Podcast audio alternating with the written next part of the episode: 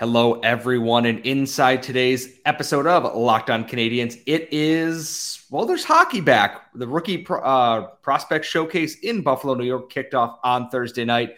We've got live reaction and so much more inside today's show.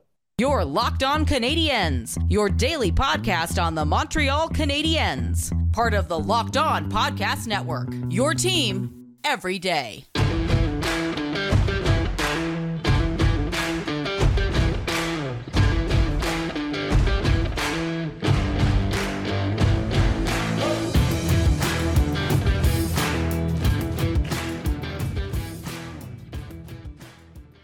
Hello, everyone, and welcome to episode 686 of Locked On Canadiens. Today's episode is brought to you by Bet Online. Bet Online has you covered this season more props, odds, and lines than ever before. Bet Online, where the game starts. I am one of your hosts. I am Scott Matla. I am fresh off game one of the Buffalo Rookie Showcase, where the Montreal Canadiens prospects took on the Sabres prospects Thursday night. You'll be hearing this Friday morning. And I'm joined, as always, by my esteemed co host who is trying to bully me into bugging the head coach of the Montreal Canadiens, Laura Saba, the active stick. Laura, hockey's kind of back a little bit. Uh, are we excited about this or are we dreading the impending season here? We're excited. We are excited. Here's the thing this game went kind of how I expect the Habs season to go, even though most of these players will not be on the NHL team. I think that we're going to see a lot of fun moments with some good plays by the young players that are expected to be the future of this team. And we're going to see a lot of defensive lapses and possibly questionable goaltending, depending on how that shakes out.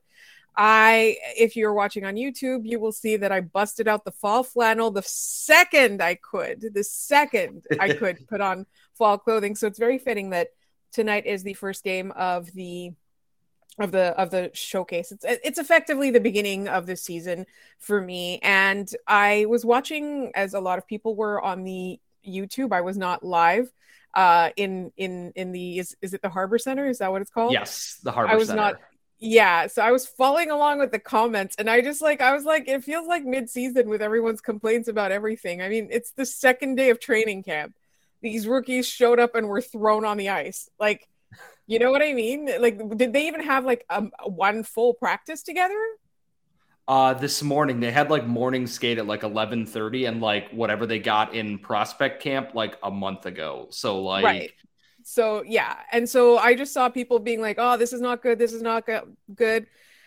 I think the biggest story of this game has to be Slafkovsky. That's what everyone was there to see. That's what everyone was watching. That's what everyone was paying close attention to. And I suspect that we will spend quite a few minutes talking about Slafkovsky in this we episode. will we we will get to uh Juraj Slafkovsky here. Just some general thoughts on this is it's very good that hockey is back. Um we've missed it at least a little bit here. Uh obviously is a show that's going back to five shows a week next Monday, which by the way, as a heads up, please keep sending us mailbag questions. We are pushing that into next week since there's so much to talk about with the rookie tournament this weekend. So we are not ignoring your questions. Please keep sending them in at LO underscore Canadiens, lockdown Canadiens at gmail.com. We love and appreciate all of you. Uh, my the, For those who weren't able to watch, uh, the Canadiens prospects fell uh, 4 3 to the Sabres prospects in this game. And it's not because they played poorly. I think overall they were the better team. Uh, there is some special teams dysfunction, which seems to run from the top to the bottom here. I, we see them trying things in. They lost on what stands as a shorthanded game-winning goal. Uh, Juraj Slafkovsky kind of forced a play into a spot that didn't need to. It went the other way. Uh, despite players getting back, guy, you know, cut in, shorthanded, scored. It is what it is. And the biggest thing out of this is we're not going to draw any definitives right now. Uh, but we will get into some of the stuff that we liked a little bit later on because there was a lot of highlights. And my biggest thing is here is there are some names that stood out in a way that I didn't expect, and they kind of impressed me. Like I look at Miguel Tourigny and I look at uh, Xavier Simoneau, who are the two smallest guys in this group. They are five seven and five eight, and they don't play like it at all. And that's really impressive to me. Is that they see the game well. They are aggressive. They're not afraid to go into the dirty areas to make things happen. And even if they're a little undersized, they make plays happen a little bit. Uh, I was very impressed with the way they played overall. And I'm I'm interested to see what they do next because Kaiden Guhle, he's not injured. He is not injured. They wanted him to get another practice in there. It's been a while since he's played.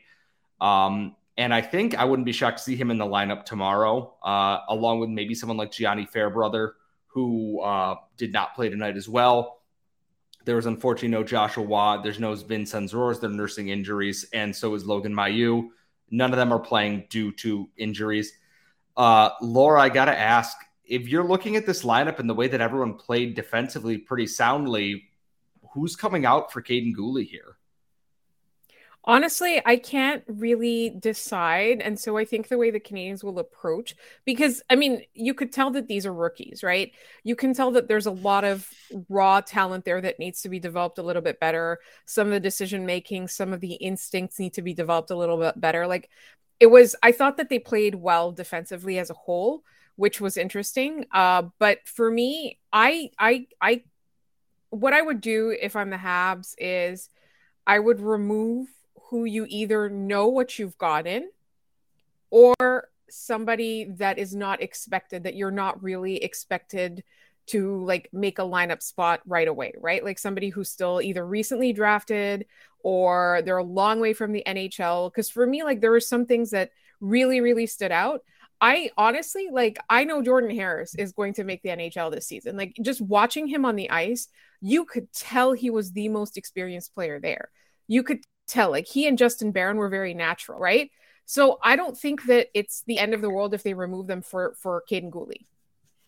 I think that's the right thing too. Is I don't think it'll be Barron just because he's wearing the C uh, in this, but they might rotate some of these guys through and give everyone a chance. I think there's just some bodies there who are, hey, we're filling in in this just in case, God forbid, anything goes crazy wrong here. And obviously a lot happened. There was a lot of good. There was a lot of bad. There's a lot of in between. Uh, but I can tell you one thing: uh, Habs fans are going to love Juraj Slafkovsky. And before we get into that, though, we're taking a look at some of the things that we think they can tighten up on going into their next game, and that's all coming up in our next segment. But first, as I mentioned off the top, today's show is brought to you by betonline.net, and they are your number one source for all your pro and college football betting and sports info this year. Find all the latest league developments, game matchups, news, podcast, including every game every single week. They have all your sports wagering info, live betting, esports, scores, whatever you're looking for. And you can bet on everything. MLB playoffs are right around the corner, MMA, boxing, golf, whatever you need. So head to the website today or use your mobile device to learn more about the trends and the action. Bet online where the game starts. We are back. We are, uh, I have gotten home 15 minutes ago from the Harbor Center. And I I understand this is the first game that a lot of these guys have played together. And I want to just there's one thing out of everything in this game that irked me. I don't want to even say irked. That feels a little bit mean because it's a preseason prospect tournament that doesn't matter in any way, shape, or form. The power play didn't work very well. Uh, they had one you know, good run in the second period where they had Mattias Norlinder working as a pivot. They had Riley Kidney off to one wing. They had uh, Justin Barron off to one wing, and they had Jan Mysak in the middle, and then they had Juraj Slafkovsky uh, goal line net front. Uh, it didn't work, and like I said, that shorthanded goal came as a result of the power play just kind of malfunctioning a little bit in the third period. And it's weird is that Laval's power play, because Jean Francois Houle and his staff are the ones coaching the team in this tournament, never really struggled this much. It usually was able to work pretty well and look a little bit more fluid. Uh, this one seemed kind of rigid and it didn't seem to break out of it in that maybe someone else should have been distributing and Norlinder should have been a shooting target. Maybe, you know, they could have tried Owen Beck in there, but it, it, I'm not going to worry about the power play too much, but I just I look at it and the number one thing is I notice I'm like power play still doesn't work. The, the PK works great. Um, Slafkovsky and Mesar combined for a shorthanded goal of their own. That's great. and We will get to that, but the power play just does not click the way that the Canadiens probably need it to. But again, it's a preseason tournament. So, Laura, feel free to tell me that I'm being absolutely insane here, worrying about the power play on uh, September 15th, 2022. I don't think you're insane at all. I think it's a hot topic in Montreal, particularly because the NHL team has been struggling with it for a long time. I think it's a meme now. Can you fix the power play? and I think for me, the, the power play is one of those things where these are rookies, right? It's it's true that they've played hockey all the way to get to this point, but they're still rookies. So even if you have a sound strategy in your mind, like the coaching staff might have, the execution of it has to take practice. I think for me, it's practice and experience like that's why we call them rookies right? Like that's why they're prospects and that's why they don't necessarily make the nhl right out of their draft year. A lot of times it takes them two three years even to make the nhl because they're just inexperienced. So i feel like an experienced team if with no practice with minimal drills i don't know what what the you know the prospect um, uh, camp was like before like development camp was like a month ago, right? But with no real time to spend on it, no real experience, it doesn't matter what the coach goes out there and tells you to do. You're going to revert to instinct and your execution is never going to be clean. So I'm not too worried about it, but it would have been really nice for us to see something that we're concerned about like work itself out in the future of this team by watching the you know like in french the word is espoir like the hopes of this team.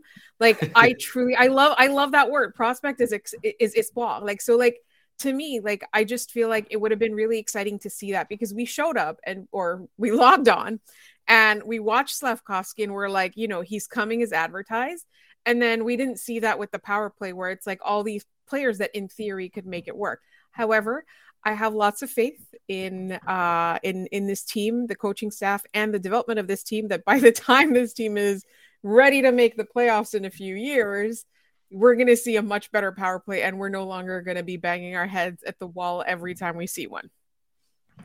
Uh, besides the power play, and I'm not going to spend a lot of time on goaltending because it Joe Vrbetic is a late round pick, and you know he struggled a little bit tonight. And at the same time, when you haven't played in a while, you're facing unfamiliar pieces with an unfamiliar team in front of you. It's hard. I'm not going to draw any broad strokes here because that's just not a fair thing to do with this. He wasn't great tonight, but at the same time, preseason rookie tournament, who cares? We're going to just move on from that. And the biggest thing I look at tonight is Emil Heineman is going to be such a divisive player because he had a goal and an assist, a really nice goal coming down the wing, and he ripped that thing far corner. It was beautiful. And then I didn't notice him for much the rest of the game. He there were some head scratching decisions that I watched with the puck, and he's not the only one guilty of this. But this is someone that you can see the skill is there and it's just not coming off in the plays. I watch him and he sees a lane. He's coming down the right side. He's heading into the far end, the left end of the ice here in the second period. And he's got a guy and he's got the outside lane and he dekes to cut inside the guy, but he's done it three strides too late. And the other partners, uh, defensive partners, come over. The puck goes through them, but he isn't following that because he's cut off. The the process and thinking is there it's just not fully up to speed yet and it's it's close. That if it clicks it's going to be great. And just some of the defensive things like the puck crosses middle ice there and you can just kind of see the wheels wind down a little bit. You don't see that with a guy like Xavier Simoneau or Jan Mysak or Owen Beck who oh trust me do we have a lot to say about Owen Beck in the last segment? The motor kind of turns off a little bit and – you, you can't do that at the professional level. You can't do that in the AHL. You can't do that in the NHL. You probably can't do that in the SHL or in Europe or in whatever league. You cannot do that. Keeping that compete motor going is important, especially in Martin St. Louis system, which is based off of, you know, effort and trying. You can't just wait for good things to happen to you. And again, I thought offensively he played great, but he there's going to be some frustrations there, I think, with fans who see what the end product can be, and the process there just isn't fully clicking a little bit. Uh, Laura, is there anyone else that you saw that you kind of wanted maybe a little bit more from in this game? I honestly I was going to talk about goaltending, but I think it you know it's it it feels a little bit unfair because it would feel like picking on him at this point. Um, I didn't expect much, but I thought that the goals that that that Vrbetic allowed I, I I just had questions about them, and I think I don't know. It you know, we, goaltending has been such a, an emotional roller coaster this past season that I think maybe it's just something that um, maybe myself and some other fans unnecessarily focused on in this particular moment. But I'm particularly what like what I'm excited to to talk about is the good stuff. But I just want to clarify that when Scott said I'm trying to bully him into going to say hi to Marty, he's absolutely right. I want him to go say hi to Marty because Martin St. Louis is a Hall of Fame hockey player. And how many times are you going to be in like literally the same press row uh, as him? Hopefully, a lot more often. Hi. I know, hope- I agree. but like you live in Buffalo, right? But like that's my question. I just I think you should have said hi. And I think people are going to be torn on this because people are going to be looking at it as Scott Matla, the fan, should go say hi, but Scott Matla, the journalist, probably shouldn't. But we will put this to a poll, Laura. You can put this out tomorrow morning. We can put a poll on the Locked On Canadiens account whether or not I should go say hi to Martin St. Louis. Uh, in the interest of my own professionalism, I if I were there as a fan, like just watching this, oh, you absolutely. As someone who was there to try and do press work and you know working I and also as someone with you know high functioning anxiety who is afraid of you know people with clout behind them. Uh, I was terrified to, of going to say that. So I guess we could put me as one of the uh, needs to work harder uh, going into the next game. However, I just, I, I just think Scott. I just feel like if you just went up to say, "Hi, Marty. I'm Scott. Nice to meet you. I've been a huge fan of your career." Because it's true, he's literally a Hall of Famer, and that's it you're not being weird, you're not being creepy, and you're not hanging around too long, which is important. Hey, bro, I, I saw fun. you hammering chips at the draft. I too like to, you know, take a bag of chips and just. the worst part is that I know him and Jeff Gorton have likely read my tweets, which is not a good they thing have for someone. Seen it, yes. I terrifying. Anyways, we are going to move on into our next segment. We're going to talk about Juraj Slafkovsky. We're going to talk about Owen Beck. We're going to talk about some of the underrated players in this game, and that's all coming up next. All right, we are back. We are locked on Canadiens, and we're just going to get this one right out of the way immediately. Juraj Slafkovsky effing rules. Oh, uh, when I say thoroughbred, I don't mean like, oh, he's going to be a good prospect. I mean, he is like a horse on the ice. He's a big dude. Like, you can go look at Matt Drake's feed, who he was covering all this tonight. He was, you know, gifting everything because I couldn't at the arena.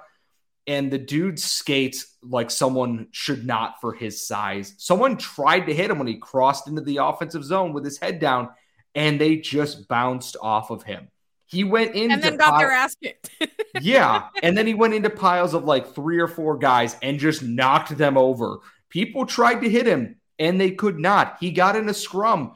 Two dudes ran up and started shoving him, looked up, saw it was him, and immediately dropped their hands and walked away. He I'm not saying he's the end product. He's not. He has some tendencies to work out, but oh my God, I I get it looking at this, he's got this tantalizing skill and everything else. Like he's so, so good. I think for me, I, like the most important thing was that anything that I saw in his game I didn't like wasn't a matter of lack of talent or ability. Everything that I saw in his game that I was like, eh, that needs work was literally just it needs work, right? Like it needs more experience, it needs development, it needs you know I, I just it needs refinement. I guess i guess refinement is the best way to put it because i personally thought that i saw the flashes of what what the scouting staff saw, saw in him. I saw all the potential. I still saw him as somebody who i think they're going to start him in the ahl i think they're going to ease him into his position because i just i think that they have an opportunity here. If they do everything right with Slafkovsky, they're going to get a superstar, but they have to do everything right. Like that's when I was watching, that's what I saw. I didn't see somebody who, you know, was overrated in any way. I didn't see somebody who disappointed me. I saw that there was so much exciting potential, but also it's so clear that he's young it's so clear that he's raw. Like the fact that he was able to play against men, like people keep talking, was oh, it's a boy playing against men. The fact that he was able to do that is just a testament to like what he's what he already has, how much he's already developed. But I think like those little things, like and everything that I, I remember just like reading critiques of like, you know, he did this well, but he did this well. And this like all these people whose commentary I respect that, that were watching the game at the same time everything that they mentioned that needed work was a habit it was not a flaw it was just a bad habit that needs he needs to fix or or needs to develop better. And before we jump into like our next thing that we were a big fan of, his confidence, he wants the puck. He wants to make the play. He wants to take on an entire team. I live for that. He's confident in his talents. He needs to be a little bit more selfless. Sometimes he and Mesar work together great. Like that shorthanded goal was just mm, chef's kiss. I love it. I want to frame it, put it in the Louvre. Like fantastic. He needs to be able to do those more selfless things. And he's going to learn when he's got someone like Nick Suzuki and Cole Caufield. He's not always going to be the guy, and that's okay because he was always the guy in, for the Slovak teams. He doesn't have to be that in the NHL. And speaking of someone who knows how to play selflessly, uh, Owen Beck was probably the best Canadiens prospect in this game. I know Slafkovsky is going to draw the rave reviews for how well he played. Owen Beck did so many little things right that him wearing number 62 is just perfection. If anyone was going to replace Artturi Lehkonen with that jersey number, it is Owen Beck smart defensively, smart in the neutral zone, back checking hard, winning puck battles. And I'm not just saying this because his family was sitting in front of us the entire game. Owen Beck is so very good at what he does. I don't know what the ceiling is at the NHL level because I'm not an expert on that, but he does so many little things right that you can't not see an NHL role for him. He's so smart on and off the puck. And I'd like to see him with Slafkovsky and Mesar next game. I think there's a lot of things that could go really right with that, and I want to see it happen. But man, he he got rewarded with a goal he very much deserved. He helped start the first one. Every little thing, the back checks, the defensive pressure, the covering for defensemen who are pinching, love it. I absolutely adored watching him play, and I see, and the Canadiens I feel like are very lucky that he was there at 33rd overall because he's he was a first round talent who should not have gone in round two whatsoever. I there's so many things I love about Owen Beck. We've talked about it on this podcast. We are on the record. We are fans of this of this player of this prospect. Uh, we think he has a really high floor. So you know his ceiling could be much higher than we think it is. The knock on him this year was his production. Right. The reason that he was still around at 33 was his offensive production in the OHL. And I just I look at this and I'm like, the Canadiens, like if they put this kid in the right position to succeed, he's going to be one of those people where like he's like a 3C and everyone's going to be like I can't believe this guy is a third line center on a lot of teams he's going to be second or first, right? I, I'm not saying he's like, you know, he's like elite superstar for center. I think that this guy is just like a solid player. I love his attitude. So while you were driving home, I was listening to the post games, uh, to the interviews, and I just I love his attitude. And somebody asked him about the face offs, and I think it's because it's a hot topic in Montreal, obviously, because of Kirby Dach and all of that. I just like he just said that, you know, I worked on it and and you know I took this guy's advice on it. I I I took you know I, I I did the work. Like he just he put the work behind it. The reason he was best in the OHL was just because he worked so hard at it, and he hasn't stopped working at it, even though he knows he's that he's he's good. I just I love the way he approaches the game. And i just i wonder like what the context was for his lack of production because i really do feel like if the canadiens put him in the right position they give him a little bit more time. I'm not saying he's ready to make the nhl tomorrow.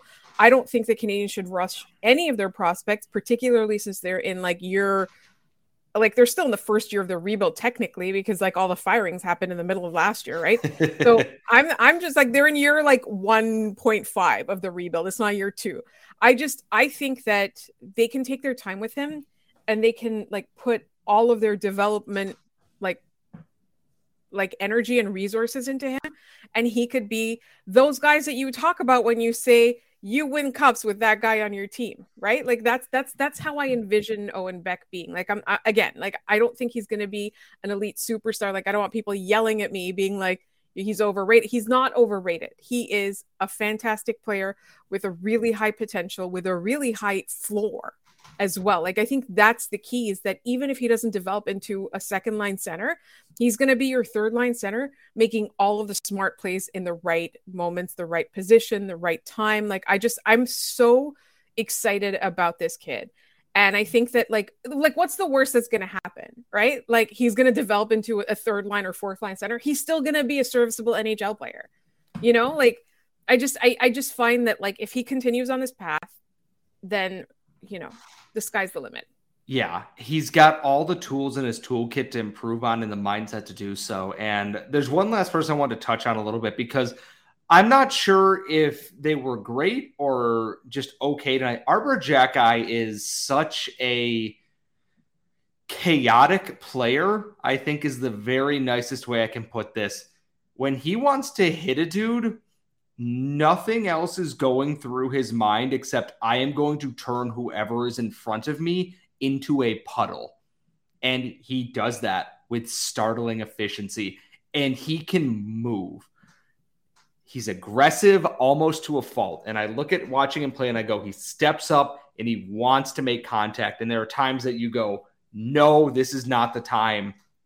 I'm very interested to see what the next couple games in the preseason hold because that dude wants to just hit people. He's such a throwback player.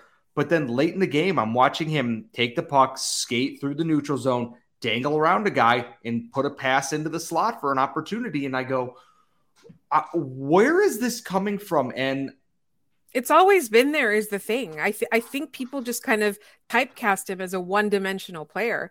I just find that you know, he said before the game, I think he said this in, in like a press availability or something where he didn't just want to be a meathead defenseman, right? He wanted to show that he has the skill, he has the intelligence, and he does. And and I saw so many people being like the Canadiens got this guy for free. like he was just he was under he was just there and they looked into him and i'm just so excited to see him. I'm excited to see more of him. And initially at the beginning of the episode when you asked who would you take out for goalie i considered Xhekaj but i don't think so because i do think that first of all like he he doesn't just want to hit people like he wants to hit people in such a way that they're going to be separated from their the puck their teammates potentially the ice maybe they'll end up in california.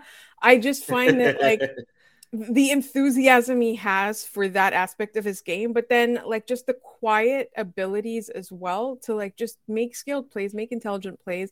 Like I I, I want to see more of him in this rookie tournament. And I think that, you know, he was somebody that I didn't necessarily predict would make the NHL this year. I, I still think he's going to spend the bulk of the year in the AHL. I just think that he's got a chance to be in the NHL just based on the way that he plays and what's there, like the kernels of potential that are there and we will have so much more from the rookie tournament. We will have a three up and three down next week. Please keep sending us your mailbag questions at LO underscore Canadiens, lockdown Canadiens at gmail.com.